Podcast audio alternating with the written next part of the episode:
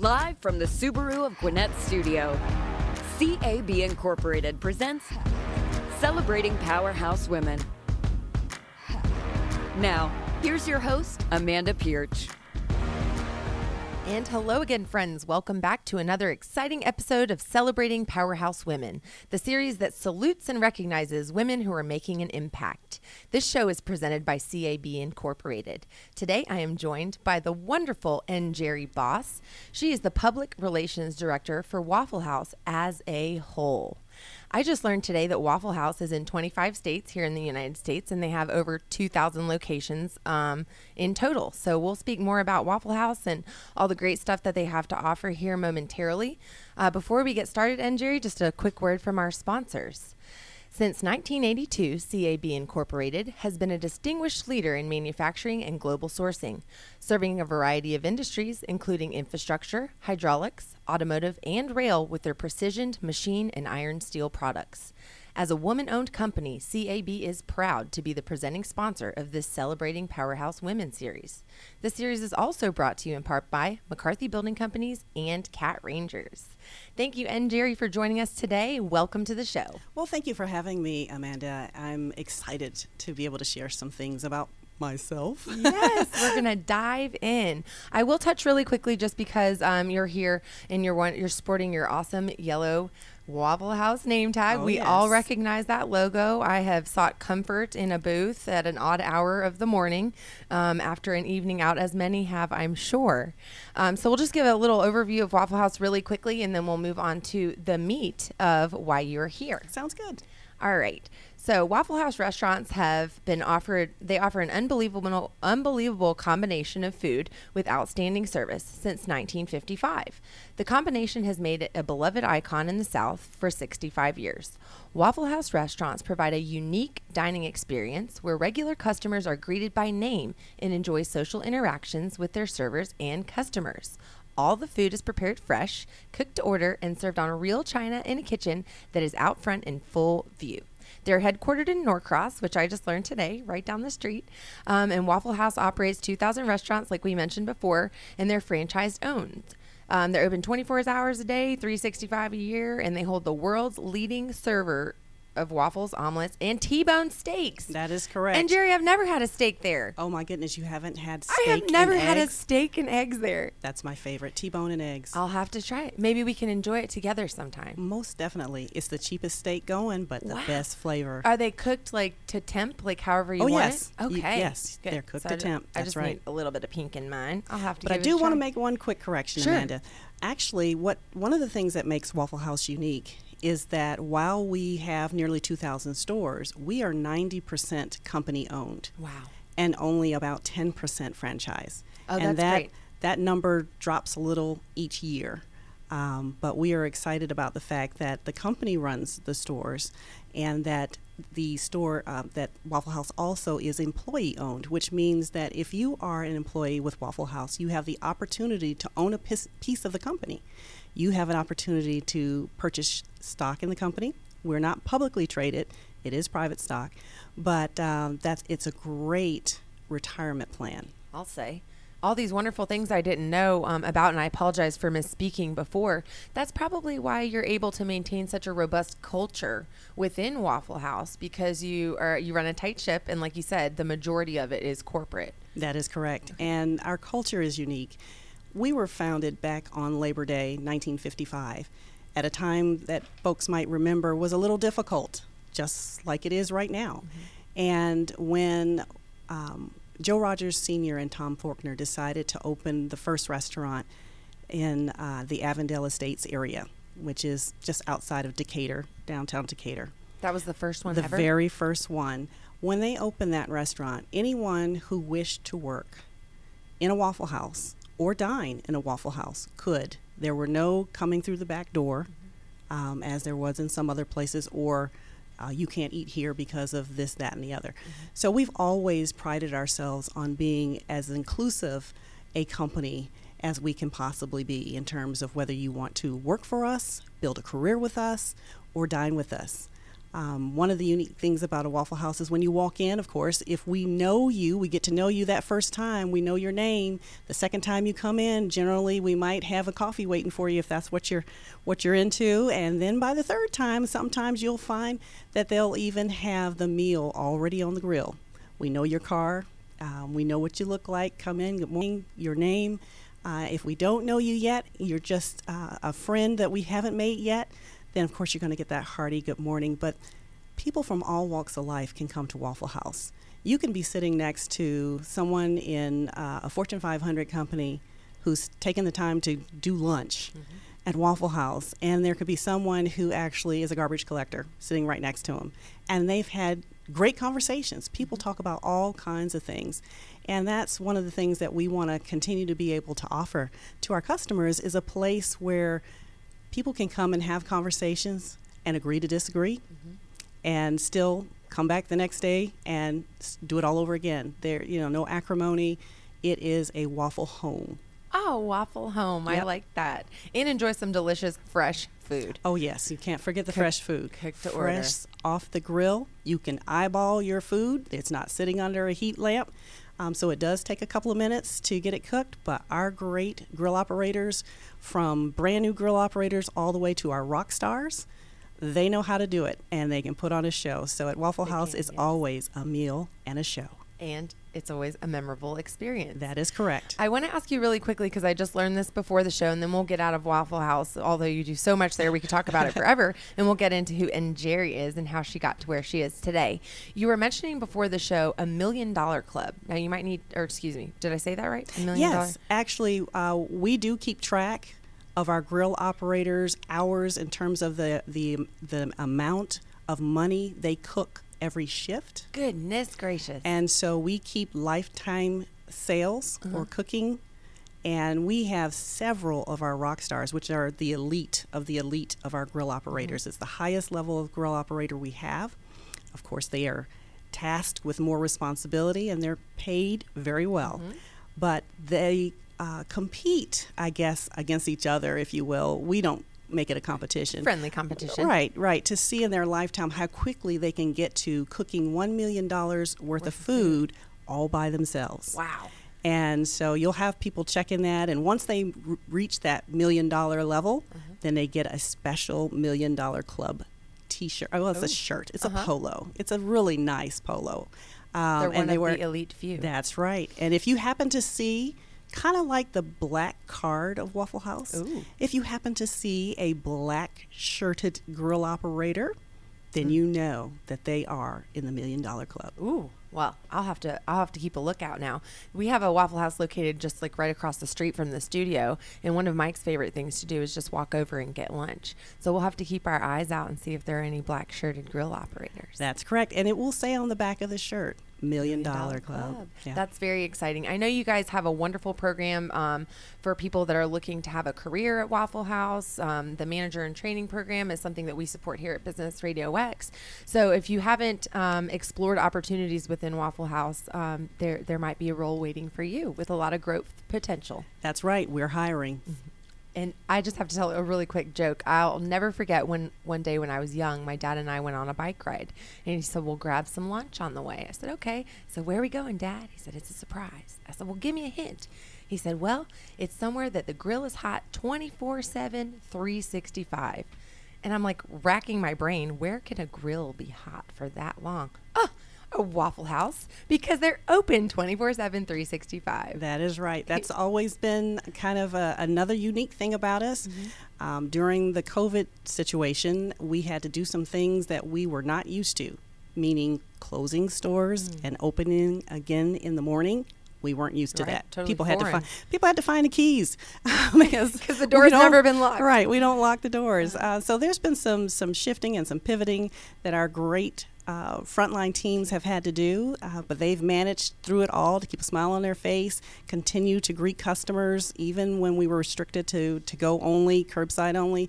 That connection between our customers and our frontline employees, our associates, is so strong. Um, I recall not that long ago, I was talking to a salesperson who had been furloughed, and she was just champing at the bit, chomping at the bit, excuse me, to get back to her people, her family. I mean, they've shared so much. They even make sure they're there for her birthday. They bring her cupcakes. She does the same for them. And so there, she told me that she even kept up with a few of her customers during the time that she was on furlough, just making sure that they were okay. That's sweet. Uh, and one person in particular, because he was disabled, Mm. she was worried about him. He also had been recently, I do believe, diagnosed with uh, a possible terminable illness. Oh. So she was worried about him. And so she would call and check on him. That's sweet. Yeah, Take a personal interest in the clients. That's and then they right. become friends. that's right. I like it. Njeri, well, you have such um, a robust history. We're going to dive in, if you don't mind, to some of the things that you did previous to your role at Waffle House. Sure. All right. So let's see. You have your bachelor's in journalism from the University of Iowa and also a law degree from California Western School of Law in San Diego. Phew, you've been all over the place. let's start back in Iowa. Okay. Tell me about your days in Iowa.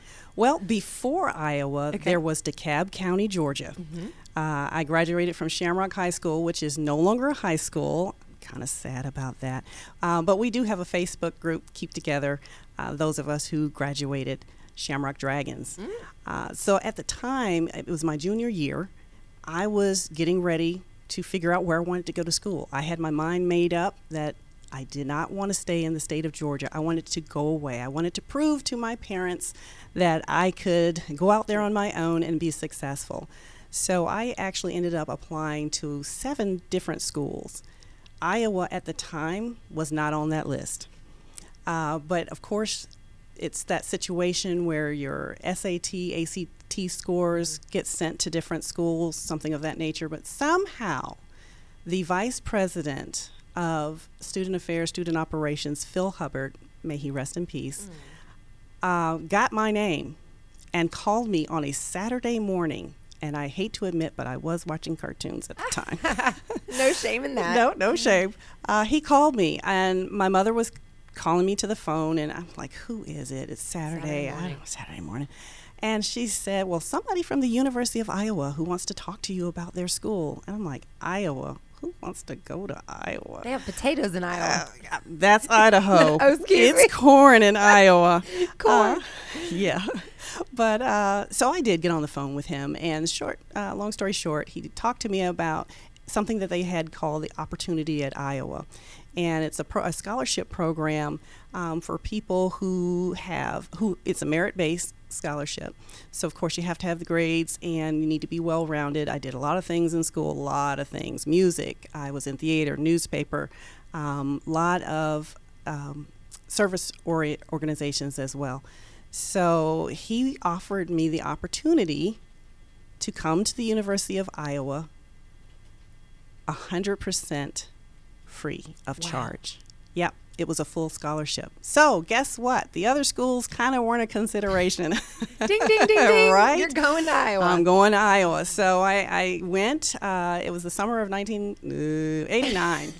I'm going to admit it. I have no shame in my shame. age. No, not not at all. 49 and still fine. Can I say that on the radio? Mm-hmm. Absolutely. Okay. And I can attest, she's still fine. Well, thank you Mm-hmm. very much. So went there with my dad. We actually uh, we flew up there for a kind of a freshman orientation.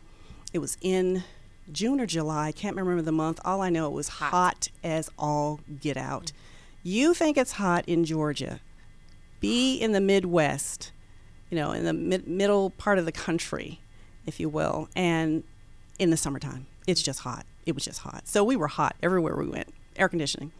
And I went and, and he, you know, we, we stayed in the hotel there, the Iowa House. They have a very nice on site hotel.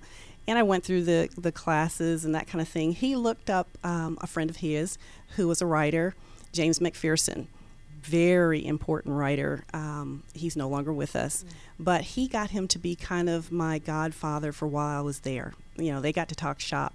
And then I got to get to know him and um, have someone that I knew, a place that I could go off campus that was kind of a safe place and meet some of his friends. He had friends from all over the world uh, who were also writers or in, in that world.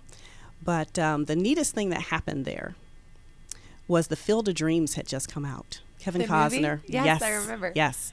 So we went to go see the movie you know, Field the Field of Dreams, which was filmed in Iowa, and we were in Iowa. Uh-huh. I mean, how great is that?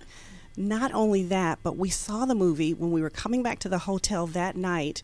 Who should walk out of Kevin Costner. Oh no, it wasn't Oh. Kevin. It wasn't Kevin. No, it wasn't Kevin. But the writer of the story. Wow. Yes. So um, JP JP Kinsella. Uh huh. He I don't know why he was there, but he was there, and we said we just saw your movie, and he said, "Well, what did you think of it?" Definitely, if they build it, They will come. they will come. But it, you know, that's kind of how my introduction to Iowa Iowa. went. And I had a fabulous career at the University of Iowa.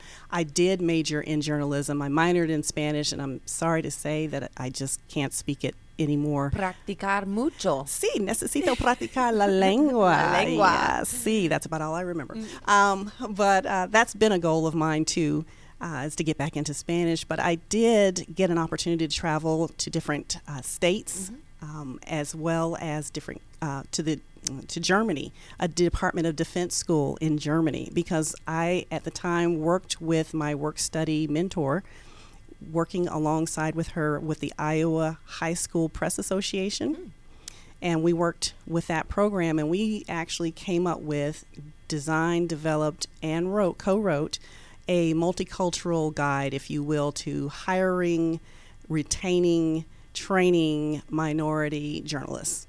And so we got to take the show on the road, if you Wow. will. Yeah. So I got a chance to do that. There's so many unique things. I, I actually Did you coin that program, or do you still have access to it? That sounds like a very unique um, creation. Well, I actually went online to see where it is. It's in the Iowa. It's in the archives, Mm-hmm. and it also has been. I do believe the Library of Congress has a copy of it. Wow. Yes.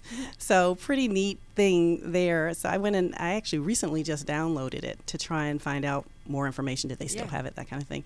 But that was really neat. Um, I had always, as a little girl, one either I was going to be a teacher because I love pulling all my stuffed animals. We had a um, we had a um, a high bed, a bunk bed, and so we would pull out the lower bed, and that left the high part. So we made believe that that was a cathedral, and we always had Princess Leia and Luke Skywalker getting married. We didn't know at the time that they were brother and sister, but. You know, we had these huge weddings where we Right. have every stuffed animal that you can imagine in attendance. Yes. That's right. Barbie came from her Ken. dream house. Yes, too. Ken came and Skipper. Can't yes, forget Skipper. Can't forget Skipper. So I had, I did have that townhouse, but I thought that I wanted to be a teacher, and I also would do um, lesson plans. So they would all come to school after the wedding. That's great. Uh, so that was neat. But then that kind of changed. I started thinking I was going to be discovered, be the next, I don't know, I don't remember who it was at the time, but I wanted to be an actress. Ah. And I remember at the University of Iowa at that orientation, I sat down with my dad inside one of the residence halls, you know, just taking a break. And he said, What do you think you want to do? You know, what kind of career do you think you want to be into? And I said, Well, I really would like to be on stage. And he said, Well, you know, that's great. You need to go out there and do it. Follow your dream. And if for some reason it doesn't work out, you could always come back home to Georgia and live with me and your mom. I immediately went into journalism.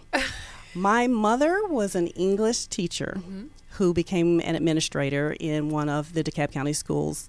Uh, my father actually had a very unique career with the Atlanta Journal Constitution. I grew up, I was an AJC baby. Uh, Chet Fuller. He actually started as a sports writer and he uh, retired as an assistant managing editor. 20 something years of my life. Uh, so that was one of the reasons that immediately journalism came to mind. Between the two of them, the word, the mighty word, was very important in our house, and I decided to pursue a career in journalism. I'm um, sure your parents were proud They were proud, although my mom said, "What? What happened?" because she could see you on stage. she could see me on Yes. stage. I mean, um, so yeah, I chickened out of, of going into uh, theater as it had been my passion. But I did manage to do one production on stage at the University of Iowa. I was part of, I was the, um, for Colored Girls, we did that. And I was the lady in blue. Ooh. Yeah. So, So, you had your debut. I had my stage. debut on stage. The only other thing that I said that I wanted to do at the time. Now, remember, I'm a freshman, don't Right. know much about the school. I'm not sure academically what things are going to be what. But I saw a picture in the library of an African American woman who was named the homecoming queen, and it was like 50 years prior to the I had having come onto the campus, and she had been the only one at the time. Mm-hmm. And I told my father, I'm going to be Homecoming. homecoming queen. That was another goal. And do you know it came true? it was another thing that happened. How Uh, It was very exciting. exciting for me. You know, it was the whole thing of there Your was freshman year? no, not my freshman Okay. year. It was my senior year. Senior year? Oh, Yeah. you went out with a bang. I went out with a bang, but uh, Is your had- picture on the wall next to hers now? Do they have all the homecoming I queens? don't know. I haven't been back in the library to see. Mm-hmm. Um, but it was an exciting thing, exciting time. There was an interview process, very long interview process. I remember wearing my power red suit and having my hair done and makeup looking Lipstick, good. yeah. And I was determined. I used to love doing interviews Mm-hmm. um, because it people were always surprised, I guess, that I didn't seem to be nervous. Yeah, you're very Um, confident. so I had a I had a wonderful time, and I will never forget that. There were a lot of other things, very memorable things, lots of memorable people along the way, who helped me um, be successful. Venise Berry is one. She is a professor in the School of Journalism. She also is a published writer, um, and um, many of my sorority sisters as well. Do you still keep in touch with um, any of your classmates from your time in Iowa? Unfortunately, not. I Fizzled keep out. looking. Yeah, I keep looking in the when the alumni magazine comes out. I always flip to the back first Mm-hmm. see. to see if any of them are listed, so I can like, get a current address or something. Mm-hmm. Something, yeah. But I've never seen their names. Mm-hmm. Um, but I do keep in touch with one person. She was my line sister. Mm-hmm. Uh, we both pledged Delta Sigma Theta Sorority Incorporated, and um, we've stayed in touch over the years. She actually lives here in Georgia. She was from uh, Detroit, Oh, and she moved back here before I did. Uh-huh. And so there were only two of us on that line. So she was the captain, and I was the anchor. Um, it was fun. It was a lot of fun. So we try to make sure that uh, we reach out to uh, each other on birthdays and on our anniversary of crossing over into the to the chapter uh, to the sorority. So yeah. Now, back, um, I remember when I worked in hotels, we would have events for sororities that would get together thereafter. They weren't in college because they weren't young ladies. They're kind of like our age, but I imagine it was a reunion of sorts. Do they ever organize anything like that for the sorority? Yes, as a matter of fact, a unique uh, thing about the University of Iowa, the Delta Sigma Theta chapter uh, is called the Delta chapter. They were the four, the fourth chapter of Delta Sigma Theta Sorority Incorporated to go on a college campus. So even at a time when we didn't have much inclusivity at major universities, and the reason why we had to have historically black universities and colleges, um, the University of Iowa was out there paving the way.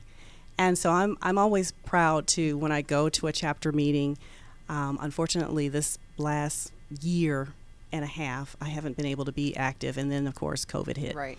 Um, but whenever I get an opportunity to stand up and, and share, if I'm visiting another chapter, I always proudly say uh, that I pledged Delta chapter at the University of Iowa. And everybody just kind of looks like, wow.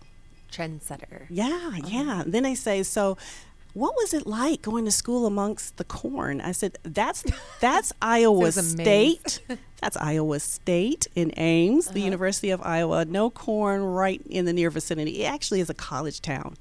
Uh, I would probably say similar to the University of Georgia in that Athens. respect. Um, but the the people there embrace Hawkeyes.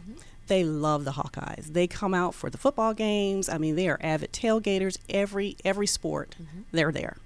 So um, Sounds like you had some fun. I had some fun. I did. Now, I do just want to interject really quickly, if you don't mind me sharing No, about about your son, because you, when you said this to me, it kind of just looped together. When you were sharing about your journey to Iowa, and when you got the call, Mm-hmm. and you're like, "I'm going," and your mom was, "I think you recently experienced something similar with Uh, your yes, yes. 17 year old son, Yes. sending him away." So, can you see the parallel? I can. I you know I didn't think about that until you just said that. But he um He you has know, your same ambition. Well, I hope so. Uh-huh. but he's he's a lot like his dad too, so he he comes by it honestly. He made the decision. We had actually thought because he's only 17. Now, mind you, I went to uh, school, uh, the University of Iowa, when I was 17. I turned 18 my freshman mm-hmm. year, and so he is a late baby. All kinds of stories behind that as to why he is why he graduated but he did he graduated from high school here in actually in Rockdale County and he was 17 in October so he won't be 18 until this October so he's a young a he's a young yeah. yeah youngster so we were thinking hey what about a gap year where you kind of work a little bit and you know get ready to take the tests mm-hmm. that you need to take you decide exactly kind of what you want to get into and that was the plan until he came up with his plan. Mm-hmm. And his plan was to move to the state of Washington, where his brother and sister in law live. They had a house that was near a school there in the city of Port Angeles, Washington. And he was planning to attend, he already had it all planned Peninsula College. He's interested in um, construction management and welding. He's always been somebody who's interested in working with his hands. Academically gifted, but academically lazy. Mm. so it was a little tough. Um, thinking, oh my gosh, he's so young, and gosh, we had to pull push that boulder uphill to get him finished with high school, and he wants to move across the country. Um, he but to fly. He wanted to fly, and fly. that was the thing. My husband had to remind me, you know, hey, it's it's his time to kind of figure it out, figure out what he wants to do. I said, well, yep, then we'll support him. So in May, I put him on an airplane uh, out of Atlanta Hartsfield, and it was only the second plane ride he'd ever had in his life, and only it was the first one by himself. So of course, I had a video of the plane backing up from the gate, and when the tail passed by the gate and I could no longer see it anymore, I mean, it was it was heartbreaking. Right. I mean, I'm, flood I'm, of emotions. Yes, yes, I, and it was weird because, and I'll share this with you. Um, when he was in preschool, they had a little promotional exercise where they made little mortarboard caps and they had little capes on. Mm-hmm. And I'm sitting there, and all of a sudden, my face is wet, and I'm like, am I crying? This is preschool for crying out loud. You know, my husband's sitting over there looking at me like, what's wrong with you? Uh-huh but it's just something. Each one of those little milestones, I'm Aww. choking up a little bit. Each one of those little milestones has meant so, so much, much, to us because they, you know, going through parenting. It's it can be it's a roller coaster. We always say that you know parenting is not for the weak at heart. Mm. You have to be strong. You have to be prepared. Um, be resilient. To, resilient, and remember that while you want to be their friend, you're their parent mm-hmm. first. Um, so I think back on now, looking at the photos in the photo books and and things. He gosh. was that independent from day one. oh, from day one, yeah, I recognize it uh-huh. now. Um, but he always wanted to do his own thing. He was always very strong-willed, mm-hmm. stubborn, if you will. Um, but a lot of that has been in good stead for him, mm-hmm. and we think that that will carry him through. Yes, I um, think it's exciting and it takes courage. I know at 17, you know, we're all undecided. And how can you decide what you're going to do for the rest of your life, let alone for four years in college? Um, but the fact that he was willing to take the lead mm-hmm. and the fact that you were supportive, uh, I think he'll do very well. Well, we're hoping so. Mm-hmm. And uh, we're excited about the new chapter in his life and the opportunities. Um, because there was a there was a time there, and I think it happens in a lot of young people's lives where where they're like you said are unsure. I think it's kind of a myth to believe that every child knows what they want to do when they grow up. Um, a lot of them don't. And my son happened to be one of those who kind of liked a lot of things and was good at a lot of things.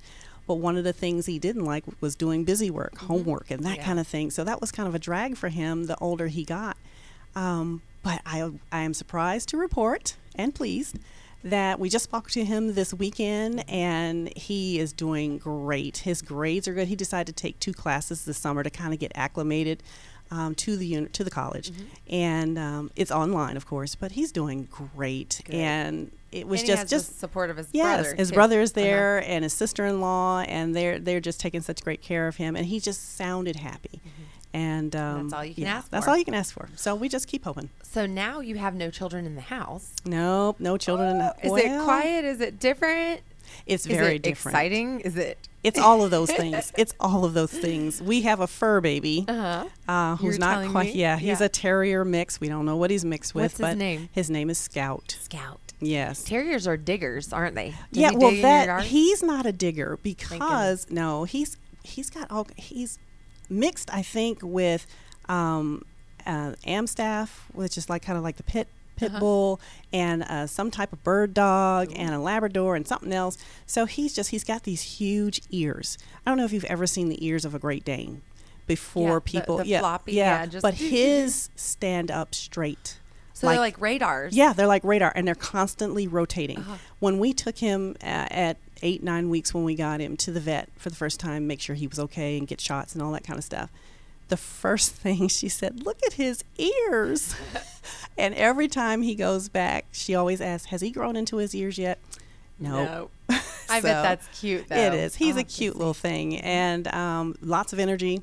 So we have that going on. But yeah, my husband and I are rediscovering what it's like to be just a twosome. Um, you know, even though our son is out there, Mm-hmm. Right. Mm-hmm. but it's been 17 years since we just had just the two of us and a Now, when- dog. When, you cook dinner, you know you, you're reducing like what you cook. It takes a while to get It- back in. it does. to It- the mind frame that it's just you guys. It is, and I I'm blessed to have a husband who loves to cook. Ooh, and he loves to cook unique things.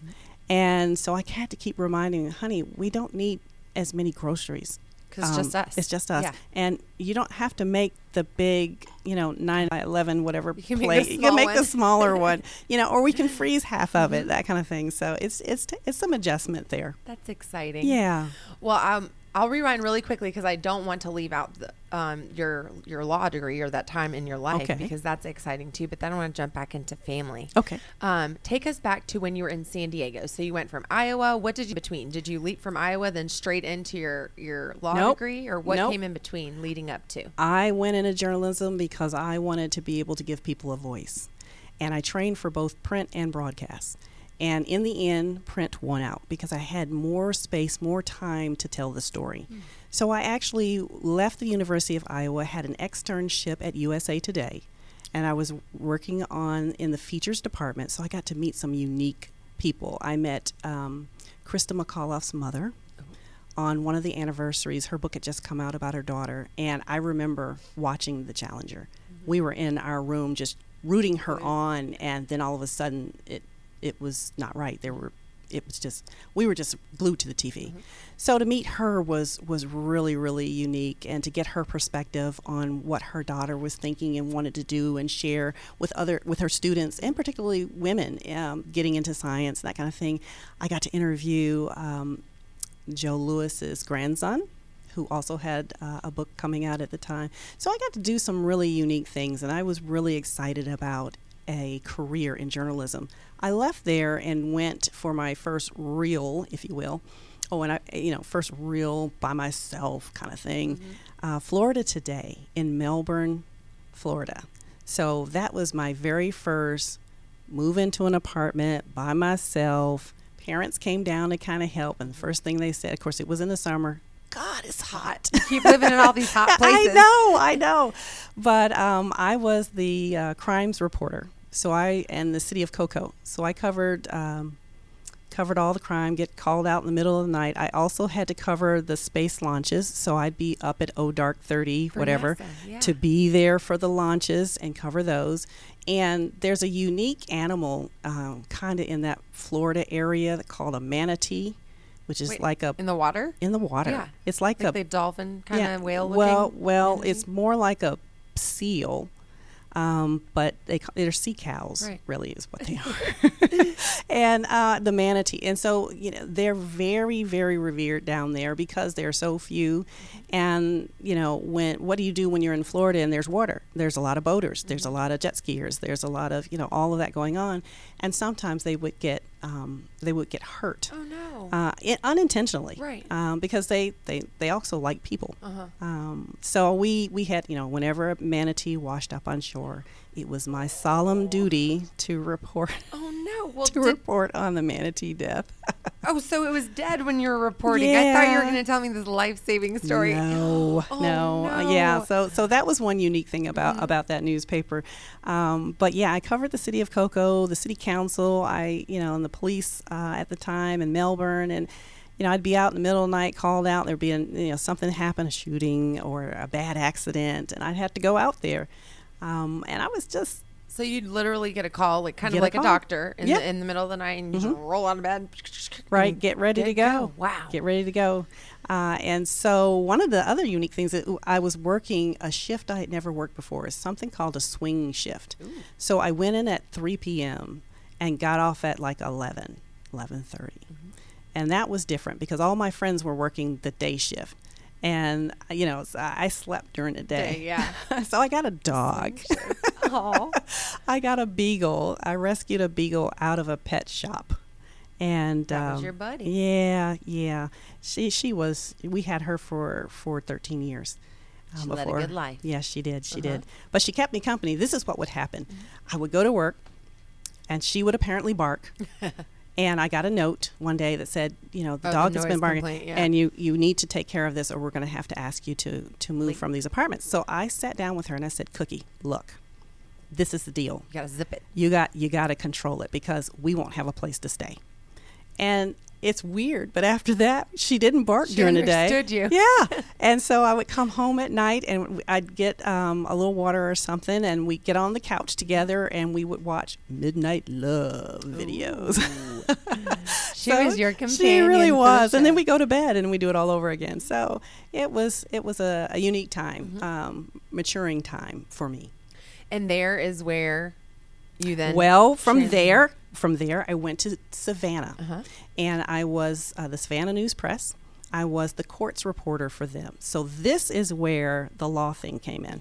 And what I found was I would be at the courthouse hours and hours into the night sometimes, and I got to see a lot of the local talent, if you will, the attorneys, and some were, my goodness, so good. They'd wrapped up, wrap up the, the defendant in the in the American flag, and before you knew it, you were like, gosh, he's no, there's no way he could have Done it, committed that crime. Um, and then you had some wonderful prosecutors who just, you know, put it on the line and that kind of thing. And then there were some really bad attorneys. And I kept thinking, good gracious, if they're out there making a living doing this and they're not that good, I know I can be So much better. so I decided to go to law school. And while I was working, so I didn't have time to take a class or anything. So I studied on my own um, for the LSAT, took the LSAT. I guess I scored well. I applied. I, I knew at the time I was getting married. And my husband, who at the time was a sheriff's deputy, had applied to become a federal agent. So he was going to do that, and I knew that we were going to be on the uh, West Coast somewhere in the California area, either LA or San Diego. So I applied to schools there. And California Western School of Law in San Diego, California, gave me a full scholarship. Wow, look at you. So I mean, it was it was tremendous. So was I fated. worked. Let me tell you, I worked so hard there. Um, my husband supported us with his job because I was school full time, and I wanted to try and ease the burden for him a little. To so I wanted to try and graduate sooner Early. than three years. So I managed to do that. Um, I completed. I think it was a little over two years. And yeah, but I In had to, two and years? yeah, just a little over two years. And so, so I finished in December, but I couldn't march and receive my degree until um, the the June, the May June timeframe For graduation. Yeah, for graduation. So and and um, I did that. I took the bar. It was you know California is one of the tougher bars in the country. Passed on the first try, and that was kind of how I got started. It was it was You're a rock star. Well, Let me just recap really quickly for the audience. She got a full scholarship to the school in Iowa. She then just discovered her, her new path of law through working as a journalist. and then she got a full scholarship, well earned and well deserved, um, to the school in San Diego. So I think that deserves a Well, round of thank you, applause. thank you very much. And I, of course, had people along the way who were very instrumental in my success. Um, and I'm a strong woman of faith. And I, looking back, I can see the hands of God on me. I mean, yeah. just working through and, and bringing me through. So that's been something that's kept you know my true north is always making sure that I stay in a relationship with him. Absolutely. Uh, and as long as that relationship is right, then everything else is right in the world. I'd even say he kind of guided you um, because in your, you know, in between before you went to law school, when you're able to discover your passion and strength for law, Mm-hmm. you know, he was right there guiding you the whole way. Exactly. I mean, and there's more. There's even more.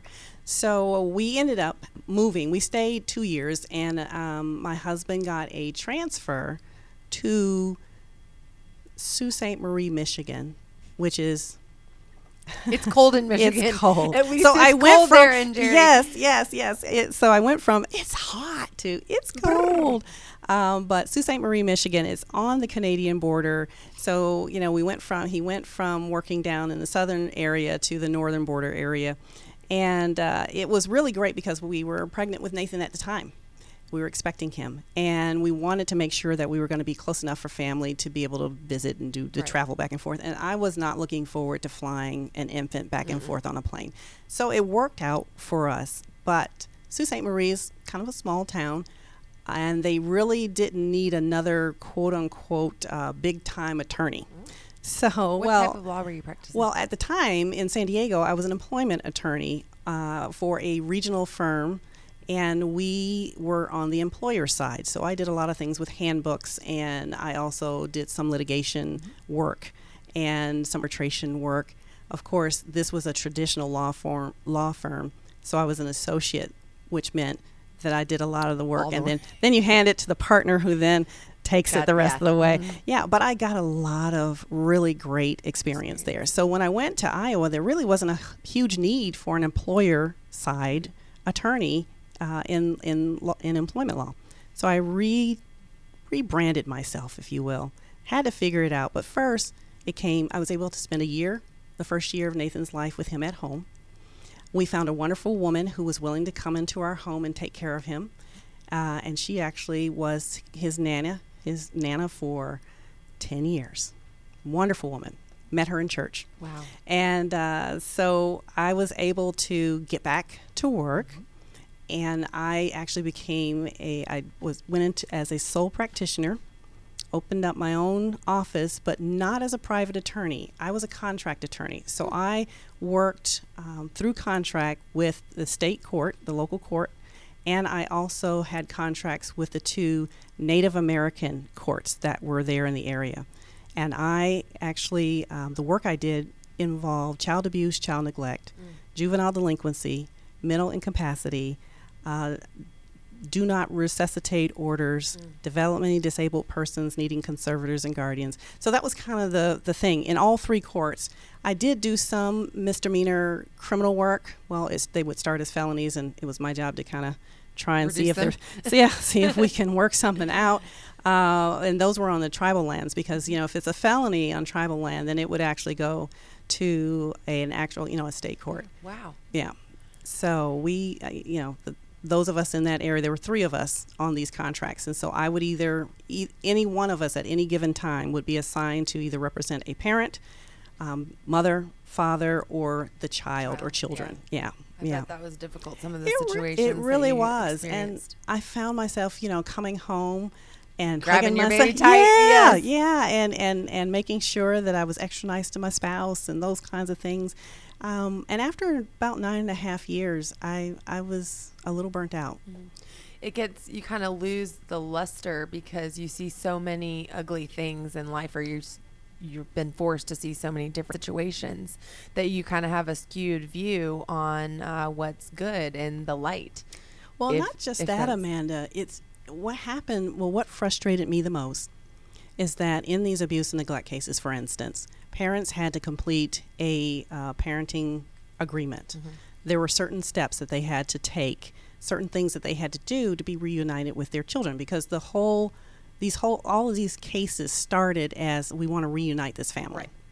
Very rarely did the case start off, we need to terminate parental rights. Um, but when I found myself wanting the reunification more than the parents, when they were, you know, slowing around and doing the things that they needed to do, I'm like, your children are not in your home. Right. How can you not get this done? Don't you want them to come back?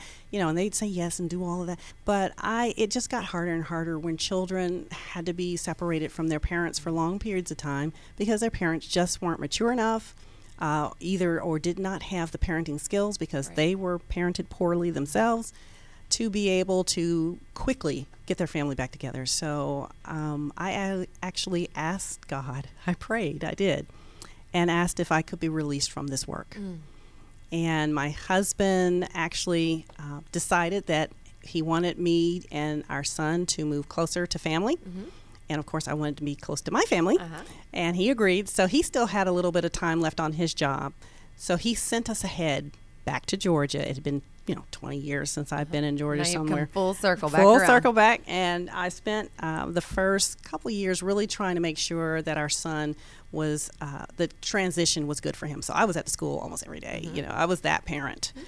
Who wanted to know what was going on? If there was a problem, I would volunteer with the, yeah. the little band there in middle school and do all those kinds of things, be on the PTA, try to mm-hmm. work, you know, sell stuff, whatever I could fundraising, do. Fundraising. Yeah. I actually, um, he was involved in Cub Scouts at the mm-hmm. time, so I became.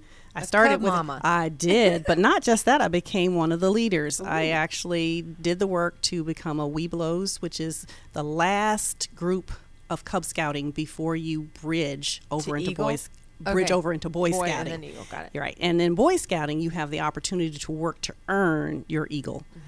Um, but that's what I was doing. So it was really unique and a fun time. And then um, the reality struck. We had two households. we need to support these two right, households. Right, We had, we had purchased the house down here. My husband was living in an apartment up there, uh, traveling back and forth. And we just, we got to, you know, he said, look, honey, I love you. I, I love you dearly, but um, I need you to kind of get back out there. Ease on into it. yeah, ease on into. I actually had started my own business and was doing like many women. Um, was lured by the idea of being able to have that flexibility, mm-hmm. and you know what? It worked wonders for a lot of women. I worked really hard. I put lots of miles on my vehicle. I was driving at night. I was driving during the day. I was, you know, having all these kinds of appointments. And at the end of the day, I actually found out I was spending a little more money than, than I was making. bringing. yeah, and I loved what I was doing, mm-hmm. but I made then the decision. paradigm shift. yeah, yeah, I made the decision that I needed, you know, I needed to find something. Mm-hmm. So I, my mother and I and my family had been going to a gym that was next to a Waffle House, and we would, after we worked out, need to go get our protein. Hey, so we would go. Sounds go. like a good plan to me. so we would go and get. Uh, they had these sausage egg cheese uh, grit Just- bowls. oh. Mm-mm, grit bowls. That's what we would get.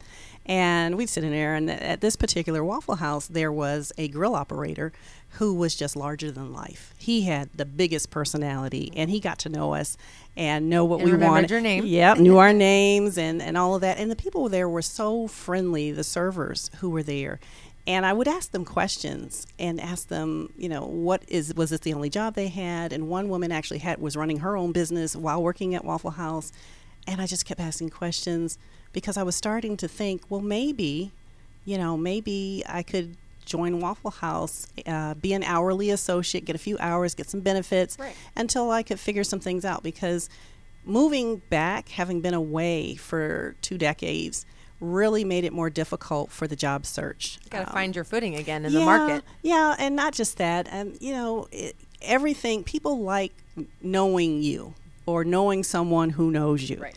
And so it was really difficult. I had applied a lot of places, and I was willing. Said, "Look, I don't need to be the top dog here. I'm willing to take my skills and make you Foot in the look door. good. yeah, just, just, just let me have an opportunity." Mm-hmm. And none of those opportunities really came to fruition. Um, I, I got one interview, and uh, it was with the city of Conyers, but they were afraid to hire me because of my resume.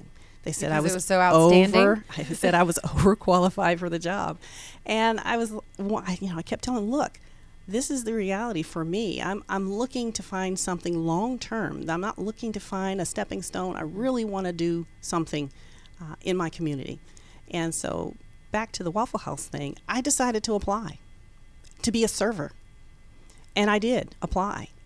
And that same day that I applied, I got a phone call from one of the recruiting directors who asked me Did you know about our management training program? And I'm like, What management training program? And she said, Well, we have a poster on one of our windows. I said, Look, I don't pay attention. I don't look at I that. walked right so by it. she's just like, With your resume and your background, you would be great Uh-huh. as a manager. Have you ever? Cons-? So I said, Well, look, she said, Go ahead and change your application, put it in on the management side. So that we can try and get you in the manager trainee program. And long story short, I ended up doing that. Mm-hmm. Uh, I ended up, I was training at one particular Waffle House in the Conyers area. And actually, when I completed, graduated from Waffle House University. University? Yes, Uh-huh. we have a university. Um, How long did that take you? to complete, it was Uh-huh. it was about ten weeks, twelve weeks, somewhere like that Okay. and I ended up being awarded the store where I trained. Mm-hmm. So the people I had been working alongside as a trainee now were my associates Mm-hmm. and they were my team and I had to convince them that I knew what I was doing even though some of them had been there for 30 years. Right. That's a difficult position it to be was, in. Yeah. but let me tell you, if you can if you can run a Waffle House, you can run anything. Uh, the biggest key to Waffle House is the people. What makes us unique are the people. It's all about the customer experience. Whether you're the manager, whether you are an hourly employee, whether you are senior management, you know, our senior managers don't have offices. Their car is their office or the airplane mm-hmm. because they travel throughout their market every day and work side by side with their associates, with the hourlies, with the managers to see how things are doing, um, see if they need anything, coach up the manager in that particular unit, give them some more pointers, kind of mentor them. That's what they do. And even our CEO, Walt Ehmer, he does the same thing. He does have an office at in our corporate office. We all live in a big cube farm. it's really pretty neat. Um, but he travels three or four days out of the week To he- different locations. to different locations across the country. You know, we're in 25 states, so he tries to make uh, His his, rounds, rounds. yeah. And so that was something that really inspired me. I really enjoyed working with the people and encouraging them whatever way that I could encourage them, whether they were going to stay in the same position, whether they wanted to move up and, and do something else, take on more responsibility, become a leader, um, whatever it was. I just loved that aspect of it. And uh, so I did that for about two and a half years. And then I became a district manager. So then I was responsible for three Waffle Houses and three unit managers, trying to encourage And them and all their teams, right?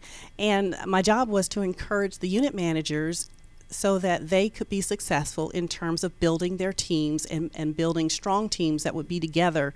Because of- retaining yeah, the team. retaining our people. Because the biggest thing about Waffle House, people come to Waffle House, they come in a lot of times, they come on the same days, they sit at the same spot. They order the same They order the same thing. They have sometimes the same conversations, and they're looking for that particular server or grill operator to be there. Mm-hmm. And it's that sameness, that that consistency that many of them Mm-hmm. crave, knowing that even if there's chaos in their life at home or at work or whatever, when they come to the Waffle House, they don't have to think about that. it's Waffle Home. It's Waffle Home, Yeah. yeah. Yeah, and so that was a, a neat thing and got to know I got to know my customers well and then worked with those three managers to try and help them be successful Right. and climb the ranks because the thing about Waffle House is it is homegrown leadership.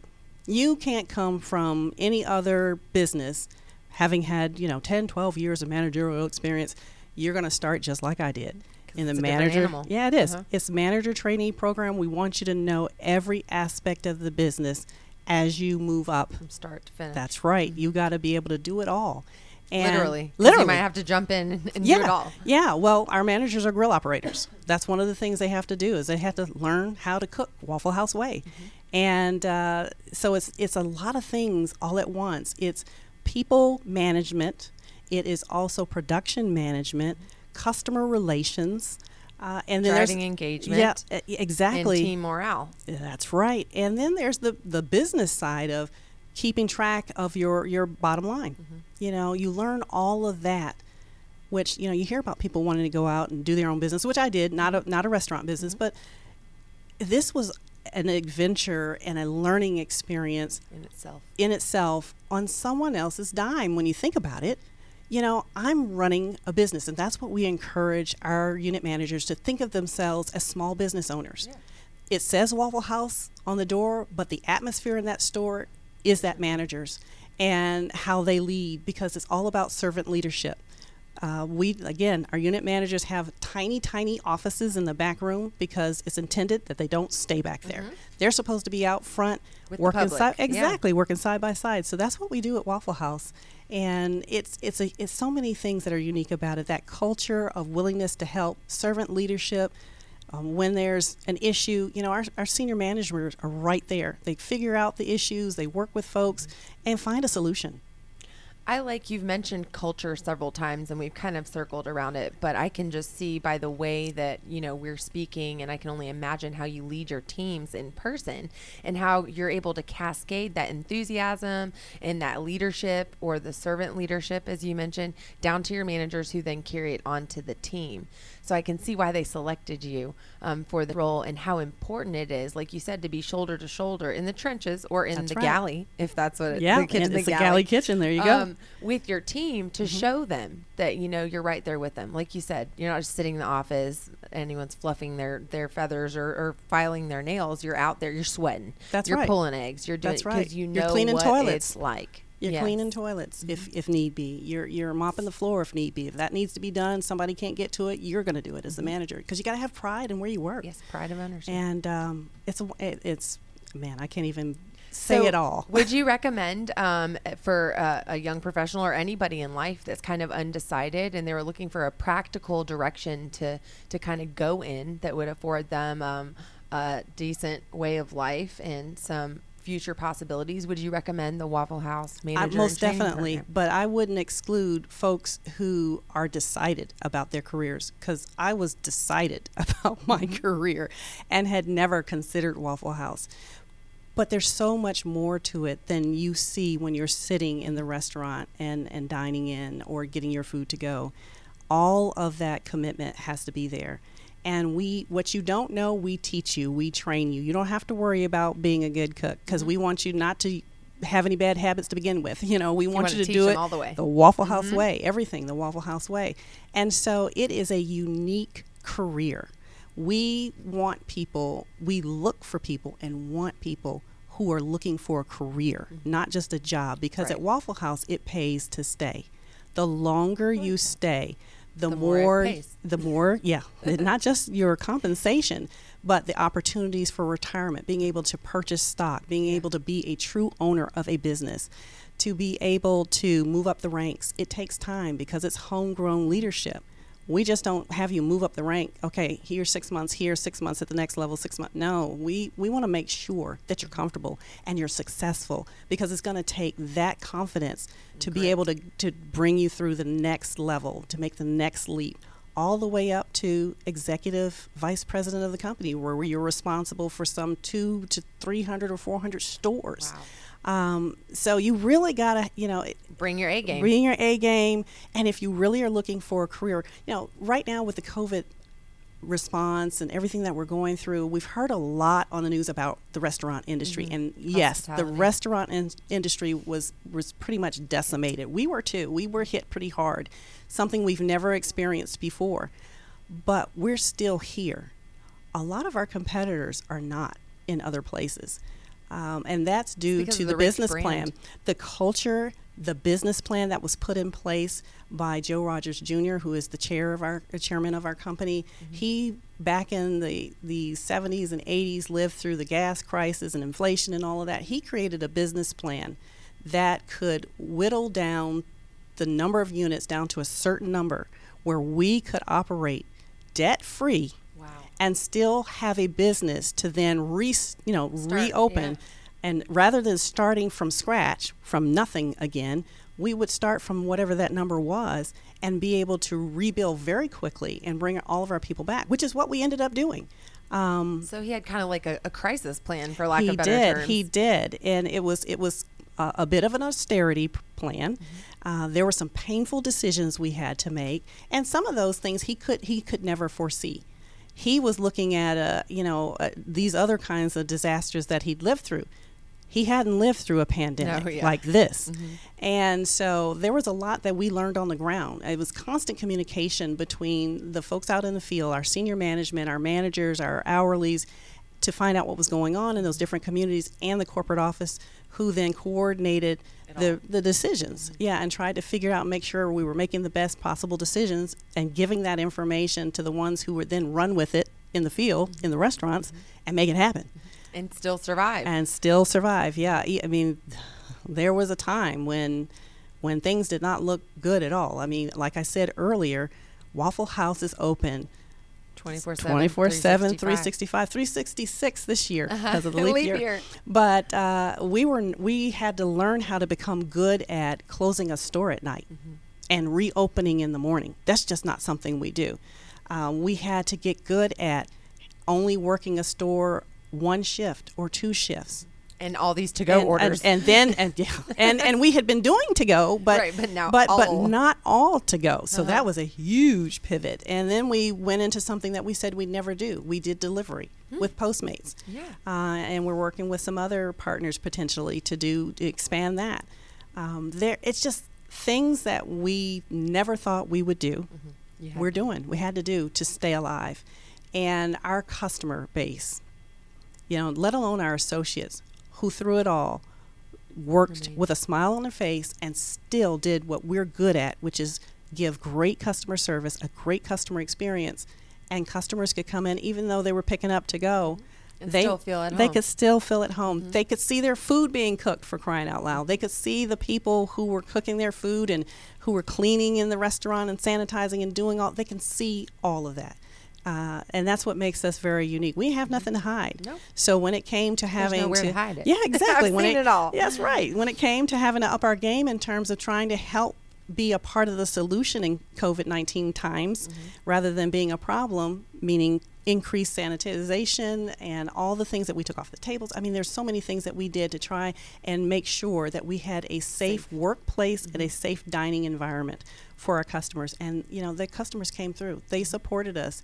Uh, in ways that we didn't think was going to happen. At some places, unfortunately, we did have to close some stores temporarily because the customer traffic wasn't there.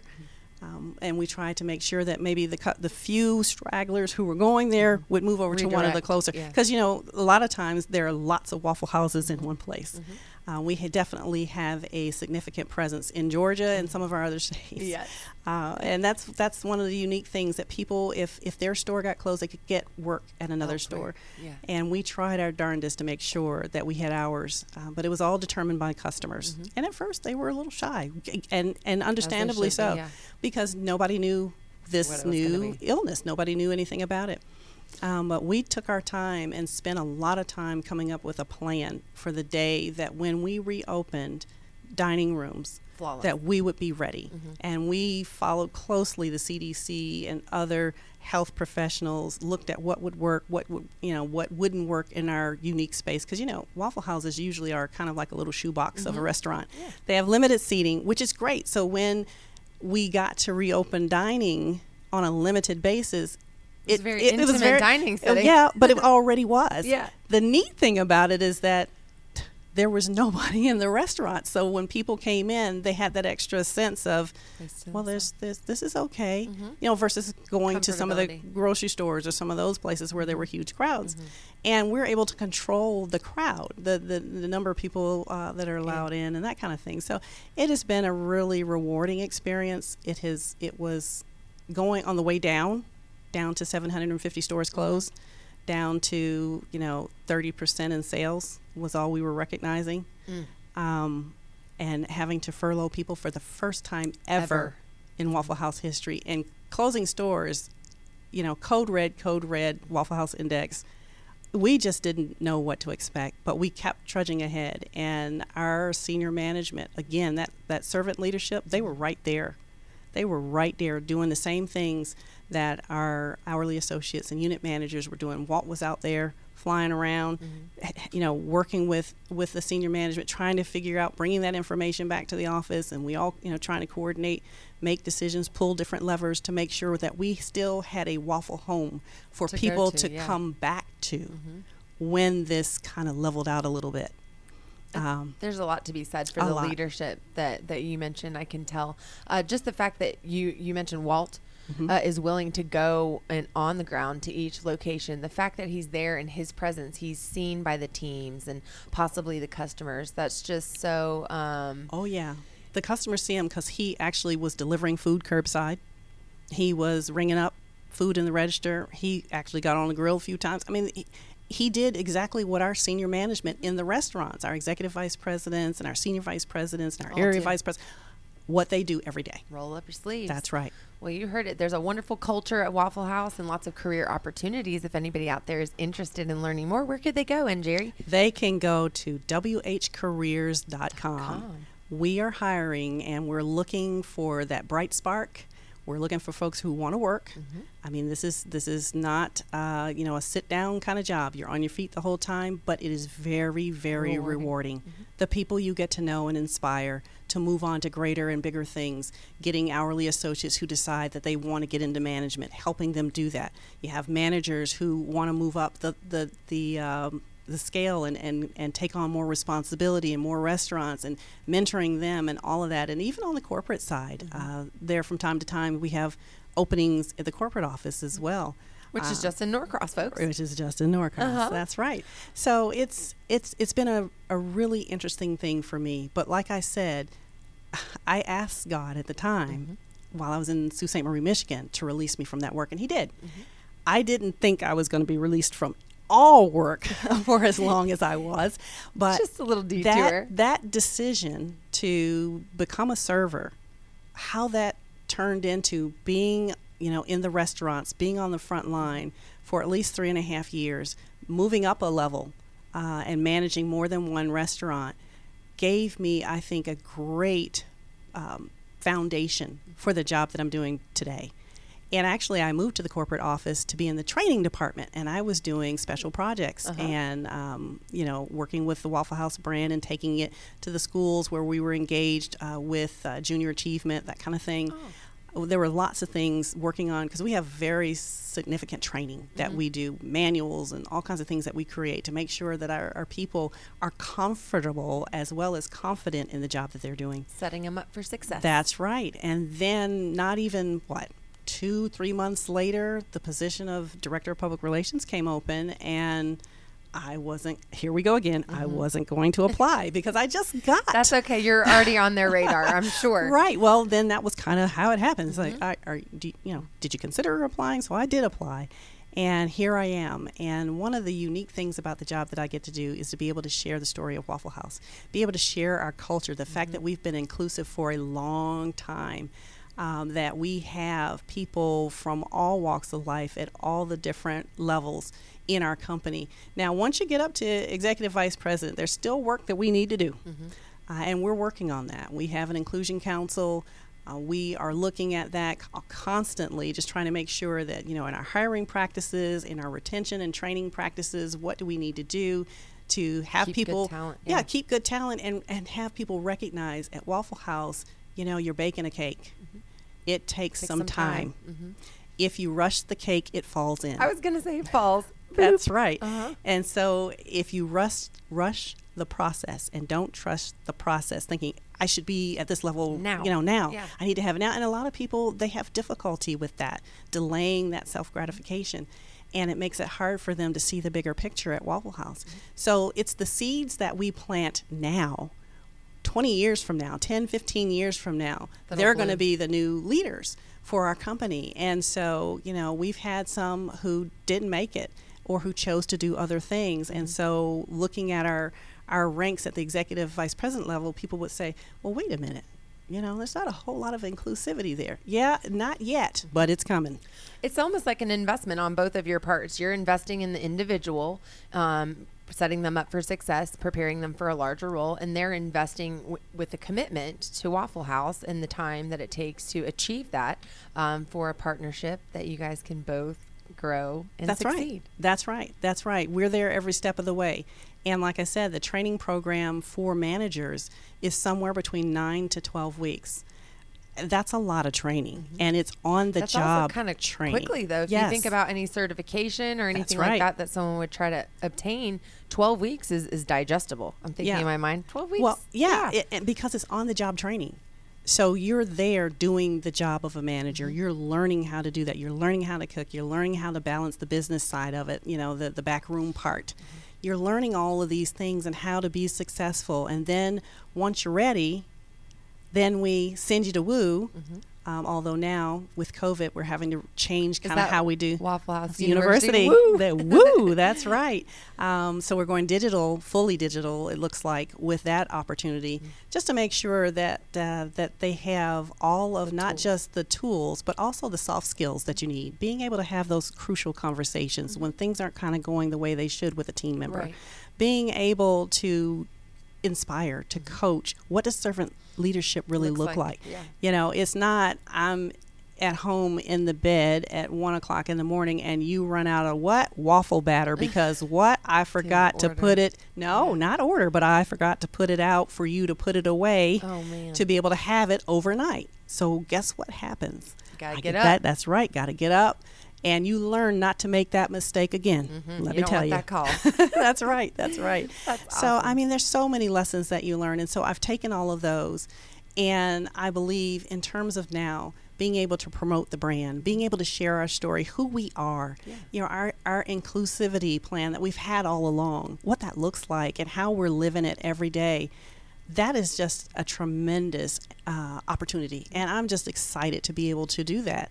And also, I, I'm, I'm, you know, going to share as a woman of color, uh, doing this job it's just it's a, it's an amazing thing. And we're in a really difficult time right now. There's so many uh, issues that are going around uh, so many things that need to be changed and we're committed to being a part of that change.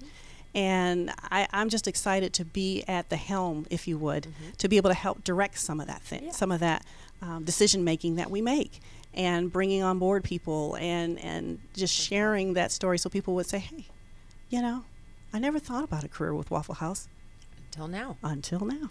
I'll tell you, you represent the the brand very well. Um, Thank you. I mean, you're so poised and so well spoken. I will say most people probably don't have an understanding of the depth of the programs that you guys offer, or even the possibilities that you mentioned. Um, people probably go and they enjoy being one of the faces that are recognized in That's Waffle right. House, Mhm. but they never think really beyond their server or maybe even just a manager, a store manager. Mm-hmm. But the fact that there are so many different layers with so much potential and so many dedicated individuals like yourself that are on the team um, fighting for the success of Waffle House is remarkable. I've learned so much, Njeri, thank Yeah. you for sharing. You're very welcome. Thank you for allowing me to do so. I'm not. Um, I'm not quite finished Uh-oh. interrogating you yet, but I do have a, a quick word from our sponsor before we shift gears, and then we'll wrap things up, if Sure. you don't mind. No, go ahead. All right. So another one of our um, fantastic sponsors here for celebrating Powerhouse Women is McCarthy Buildings Company. It is a community-based general contractor specializing in healthcare, education, aviation, and commercial construction projects. They are committed to helping their clients achieve their short and long-term strategic goals. The McCarthy Partnership for Women believes that diverse perspectives drive better outcomes, and that is why they are thrilled to support this series. And I'm drinking out of my McCarthy cup today. Yes, you are. You're doing that. Thank you. I wanted to just talk to you really quickly about some podcasts because you and I were chatting before the show, and you mentioned because I'm noticing all these parallels from when we chatted before and now. You were mentioning some of the reporting that you did, or some of um, the journalism, and that you had to cover some tragedies or some criminal cases. Yep. I think that's why you're so intrigued by crime podcasts these days. You know, that's probably has a lot to do with it. Yes, I am a huge fan of old time radio. Mm-hmm. And of course, I, I wasn't alive during that time, but I've been told many stories about it. And the unique thing about these podcasts is that they re, they bring them back to life, you know, digitally remastered or what have you, and they share them with a whole new audience. And so it's like that time when the family would gather around the radio and listen each week to find out what was going to happen, you know, next. And so the detective stories are kind of my soft spot. I love Johnny Dollar. I love listening to suspense, um, The Shadow, people are like, "What is she talking about?" I'm gonna But- have to look it up. But Johnny they Dollar. are, yeah, they're they're they're unique. And you know, at growing up, I used to, I was an avid reader. I was the one who would go to the library, check out ten books. You know, you had them for 14 days. and they'd all be complete. They'd all be completed and go check out another 10 books. I loved reading. Did you read more than one at a time, or did you complete each one before starting another? I would complete each one. So, you know, I would I'm I'm going to tell on myself, mom. I would stay up at night. Sometimes. I don't think she would have a problem with little- reading at night. Well, with a, I was supposed to be asleep, but you know, flashlight or nightlight? flash- yeah, that's right. That's right. Trying to trying to read. I mean, and and I would get so connected because the thing about books, and the reason why I still love them so much, is that they take you to different places. You know, not everybody is going to be blessed to be able to travel to some of these unique places Yeah. in the world or have these unique experiences. Everybody's journey is different. Mm-hmm. But the thing about a book is you can jump into that book and you can get into that, you can escape Mm-hmm. and get into that story. You can create what the characters look like in your mind. Um, you know, none of this pre-made up, you know, Stuff, yeah. stuff. And and you go places in your mind that you never would have gone if you hadn't opened that book. And at the time, I loved the detective stories. So I read a lot of them. Dick Francis was one of my favorite because I loved horses. And I one of my other dreams as a young person was that I wanted to be a jockey. I was going to say, And not just any jockey. I wanted to be a steeplechaser. Ooh. So those are the folks who jump the really high jumps all the way through the entire. But see, I I I'm five seven. so Is that too tall I'm for a jockey? Too tall. Too tall. So I would live vicariously through Dick Francis's Uh-huh. books and Sid Halley and some of the detectives that they had. And then the dream changed from that to well, maybe I'll have my own horse. Well, it wasn't until college that I was able to actually take horseback riding lessons, and I did. I took it for PE. Go Oh, cool. figure. Yeah. E- Equestrian riding, and I loved it. And I had dreams that I would have this. This, um, you know, stallion who was just, you know, pure blood, beautiful, be a Mm-hmm. racehorse. And, you know, there's 16 letters, at least at the time. I don't know that it's changed, but you only had 16 letters to name your A horse. Wow. And I was going to call mine Golden Pajamas. Oh my goodness, Uh, that sounds like a Kentucky Derby winner. Let me tell you, I could see Glenn Golden pajamas. pajamas You know, the lead. yeah, I was so excited about that. None of that has ever happened. I did have some friends. Well, Njeri, it's not too late. You very well could be a jockey. well, you know, I'm I'm a little older now and a little wiser now, so you know, jockeying. But I don't can, we lose height with age? Yeah, you might be able to. You may lose height with age, but you gain fear as you get older, uh, and that We'll fall, let that one live in your dreams. That's right. That fall from a horse can be can be a little tough. You strike me as the type that would get back on the horse. Yeah, I would. Yeah, I would. Mm-hmm. Um, but you know, So that's just only be success. So we we had your your days of being on the stage, your days of, of racing stallions, and you've just been all over the world. Njeri, you are a multi-dimensional woman. I think that you do qualify for this title here of powerhouse, well. Thank you. of course, or trailblazer. I like both of yeah, those terms. Yeah, I mean, it just the thing is, people need to rather than looking at what you don't have, which as kids sometimes we do that a lot. Mm-hmm. Look at what you have and what you can make happen, mm-hmm. and then look for people who are where you want to be. Like I mentioned, I think several times during this talk, is that there were lots of people along the way who helped me get to that next level, who encouraged me, who pushed me. And then, of course, there were the naysayers who told me I would never be able to do this. And of course, I'm the kind of person that don't Fuels tell don't fire. tell me no mm-hmm. because I'm going to prove you wrong. And and I'm going to work harder and I'm going to be twice as good and all of that. I mean, that's I'm an A personality if you can't tell. um, you know, so that that is something that I try to share. I try to share with my teams, um, with young people that that we would bring in to work at Waffle House. Uh, my son was one of them. Early on, he was a grill operator for us, learned to cook. So I'm okay. He knows how to cook. He can Uh-huh. do more can than survive. boil an egg, you know. So he can survive. But the thing is, you know, even with all of the unrest that is happening, you know, you got to find a, a spot. Get in where you fit in. And there's lots of opportunities for people to make a difference. Whether it's small, everybody's not going to be on the big stage. I never made it to the big stage, but that stage at the University of Iowa was, was tremendous. Mm-hmm. Being homecoming queen and, and doing the things academically that I got to do and travel and all of that wonderful stuff, it never would have happened had I not said yes. And sometimes we have to say yes to opportunities that are extended to us that make us a little nervous, that take us outside of our comfort, comfort zone. Um, you know, I was flying back and forth from Cedar Rapids, Iowa, back to Atlanta Hartsfield. It got to the point where my parents would say, "Just call us when you get your bags." Oh gosh! and then and they racking up the sky miles, right? And they they would just they would show up then at that time. So I mean, that's the the beauty of it. Never stop dreaming. Never stop imagining that you can do the things that people have told you you can't do and figure out how to get there. Find someone who's already there and, and, and interview them. Find out how they got there, what they do. You know, for me, every day, I try to center myself before I start work.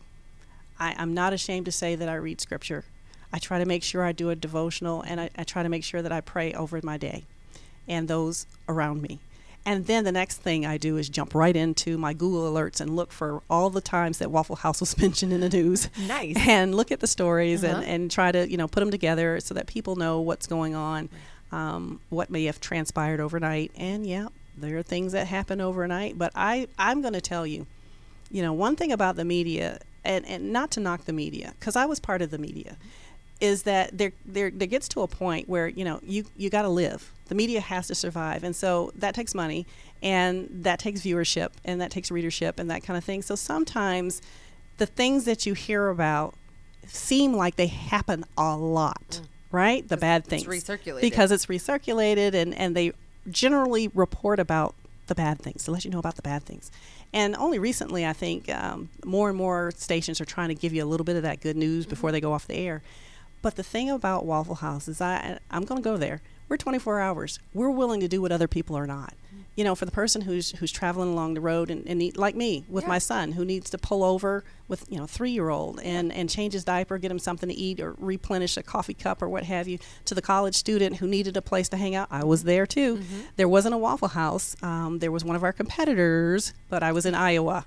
so they're not a home though. yeah, they're just a house. yeah, yeah, yeah. So, but you know, for there's so many things, and I like to say to people you know, my grandmama told me nothing good happens after midnight. My mom used to say that. And I say nothing good happens after midnight except at our house, at the Waffle House. There you go. There are people who are there. They're giving up whatever opportunity they may have to sleep or whatever it is to be there to serve you. Mm-hmm. And they look forward to doing it. Yeah. Yeah, just like any company you might have a couple of bad apples. You know, maybe we need to do some retraining. There's always room to improve. We don't claim to be perfect, but we do say that we're willing to do the work. Um, so I just remember that, and when whenever I come across a negative story or something bad is happening, you know, there's a lot of, like I said, a lot of unrest right now. Mm-hmm. People are doing things I never would have thought. It's almost like we're in the wild, wild west again. Um, you know, people are angry and, and, and frustrated and taking out their frustration on each other. And, you know, the bottom line is we can't do this without each other. Mm-hmm. We're stronger when we're united. And it's just a lot better if we're a little bit nicer. Yes, and the yeah the civility, mm-hmm. you know, definitely. And the thing is, we we train and coach our folks a lot. They get a lot of training, they get a lot of coaching, and you know they're going to make mistakes from time to time. And then there are some people who don't need to be working for us. And when we find out who they are, uh, we get rid of them. The wheat from the chaff. That's right. That's right. Because, you know, I, I, hold on to that. Nothing good happens after midnight except at our house. I like it. And you know what? That it provides a wonderful atmosphere, safe for the people who work those weird shifts. You know, I've yeah. worked. I remember working at a gym, and the first class started at five o'clock, so I was up at 4 mm-hmm. I had to be there at four thirty there's no other place you can go get a nice big honking cup of coffee and a piece of toast or a biscuit or something to take with you. Yes, I ate biscuits and I worked at a gym, um, except for Waffle House, and it was wonderful. I could get the large, you know, and it's mm-hmm. pleasant, like you said, even at an odd hour where other things might be happening elsewhere. Um, while you're out, it's it's a wonderful, uh, mm-hmm. a delightful relief. It is, and you know, our biggest thing is, like I said, is our associates and our customers through this whole thing with COVID and all, we wanted to be there for our associates. They need to work. They want jobs. They want to take care of their families, but they want to make sure that it's going to be safe. So we yes. committed ourselves to making sure that that was going to happen, that we could deliver on that promise. And with our with our customers, the same thing. Um, you know, it's a place where everybody knows your name. It's Mm-hmm. I was not a, thinking- in my head, I'm it's not a, Cheers Yeah, I song. know. I always think of that. But it is name. if you give us that opportunity, and maybe we don't get it right the first time, but we're willing to try again. If you're willing to give us an opportunity Mm-hmm. Come back. to try, They'll learn you your know, name. That's Yeah. right. And it's, it's always welcome, welcome, welcome, or morning, morning, morning. It's always morning at Waffle House, even if it's at night, Mm-hmm. Of course. because you know you can get breakfast any time of the day. Wahoo. That's what me and my friends used to call it. We're going to Wahoo. Going to Wahoo. Uh-huh. Okay. I'm going to take a break really quickly, Njeri, Mm-hmm. and we're going to hear from one of our last sponsors, and then we're going to wrap it up. Sounds great. Here's a message from Cat Rangers. Cat Rangers is saving lives of cats and kittens one paw at a time. They are the special forces of cat rescue, and all of their felines recover in their lovely home like center in Buford while they wait to find their forever homes. Cat Rangers is growing rapidly and is always seeking financial and volunteer support. Please contribute by visiting catrangers.org today. we love our little furry friends at Cat Rangers. I saw you cracking up when you heard that little read. We had a lot of fun doing that. Um, I know you have a dog. Are you a cat person? I um I am a cat person, but I'm married to a not cat person, so we haven't had a cat. No I- worries. as a I kid, understand. I always wanted to have a cat, and my parents actually did get get two cats one at a time. Uh-huh. Um, when I went away to college, they they ended up doing that, so I got to spend time with the cats. My son Has a adopted a kitten. You got to get a cat when you go to college. Yeah, he, you know, he's and his brother, they both got from the same litter. Mm-hmm. They adopted these kittens who needed a home. So they have sibling kitties and their Sibling- siblings and too. their- yeah, so that was kind of the thing. So, so he's responsible for another life. Um, That's good. It'll teach him some life yeah. skills. But all of the all of the animals that we've had have all been rescues. Like I said, even that the first I was telling you, Mm-hmm. my very first dog on my own. Even though she kept Cookie. came cookie, that's Mm-hmm. right, she was a beagle. Even though she came from a pet store, You saved her life. I believed I did Oh, yeah. because you know she did she did have worms and you know there Oh, were they're- things they're treated terribly when they breed them like and that. Mm-hmm. she was a beagle so the one unique calling card of a beagle is that they have that really tall tail with the white tip Mm-hmm. well hers had been broken as a as a puppy and so what they did is they tried to cut Dock it, the yeah. tail try no not at the not at the just a tail. Yeah, just Aw. the top tip. So she had she didn't have any of the white tip. Bless her heart. And then not only that, but they didn't cut it evenly, and so there was a piece of bone. I mean, it was just really amazing um, that So she she stood out to survived. you, she yeah. did, Ow. and um, we ended up having to have some surgery to, to correct that because it was painful for her. Apparently, I did not know Mm-hmm. that at some of these puppy mills that they would clothespin dogs together by their tail, and that's her. Why? That's how her tail broke. I don't even want to know. I don't want to even know. I don't Good want. I don't. I don't know. But well, where I was going with that, if you ever have the desire to to be amongst a feline, but you don't want to own one, you can go to Cat Rangers in Buford and just sit. It's a wonderful like home that the cats live, and you can just sit and, and pet and read and play, or, but have no obligation of ownership. I got you. So if you'd like to go swing by Cat Rangers sometime. Njeri, thank you so much for joining us today. I did want to just repeat um, really quickly something that you said about Waffle House so we can leave the audience with that. We are willing to do the work. That is something that you mentioned several times that we are willing to do the work at Waffle House. And you are an example of willing to do the work from top to bottom. Um, you lead your team with dignity and grace. And I'm sure that all of them are lucky to be um, surrounded by you. So, cheers And- to you and well, your thank you. success. Njeri, do you have any parting words for the audience before we say bye bye? Well, I would say just keep on dreaming. Don't look a gift horse in the mouth, and never think that an opportunity that's coming your way may not be for you. It probably is. Step out on faith and take it. And come see us at the Waffle House. Absolutely. All right, everybody. Thank you so. Yay! Thank you so much for tuning in to um, celebrating Powerhouse Women. We are live every Friday at 11:30. You can listen to us at our home on the web at businessradiox.com and selecting the Gwinnett Studio. Our shows are available 24/7 online on iTunes, iHeartRadio. Where do you listen to your um, podcasts, Njeri? I listen to my podcast in my car Mm-hmm. because I live about an hour away from the corporate office. Sounds so like a good- that good gives- ride. Yeah, it gives me a chance to be in a good mood, and and then going home, I don't have to worry thinking about traffic or anything like that. I just listen and enjoy Do you use uh, iTunes or iHeartRadio or some other? all of the above. All of the above. All right. I'm an iTunes gal myself. I've here recently started fiddling on Spotify, but you can find them on all the major platforms. Guys, stay connected with us on social media at Gwinnett Radio X. And please, if you're a first time listener, we'd love to have you back. Hit that subscribe button right there, and I'd love a review as well. Until next time, thank you for joining us on Celebrating Powerhouse Women. I am Amanda Pierce on Business Radio X.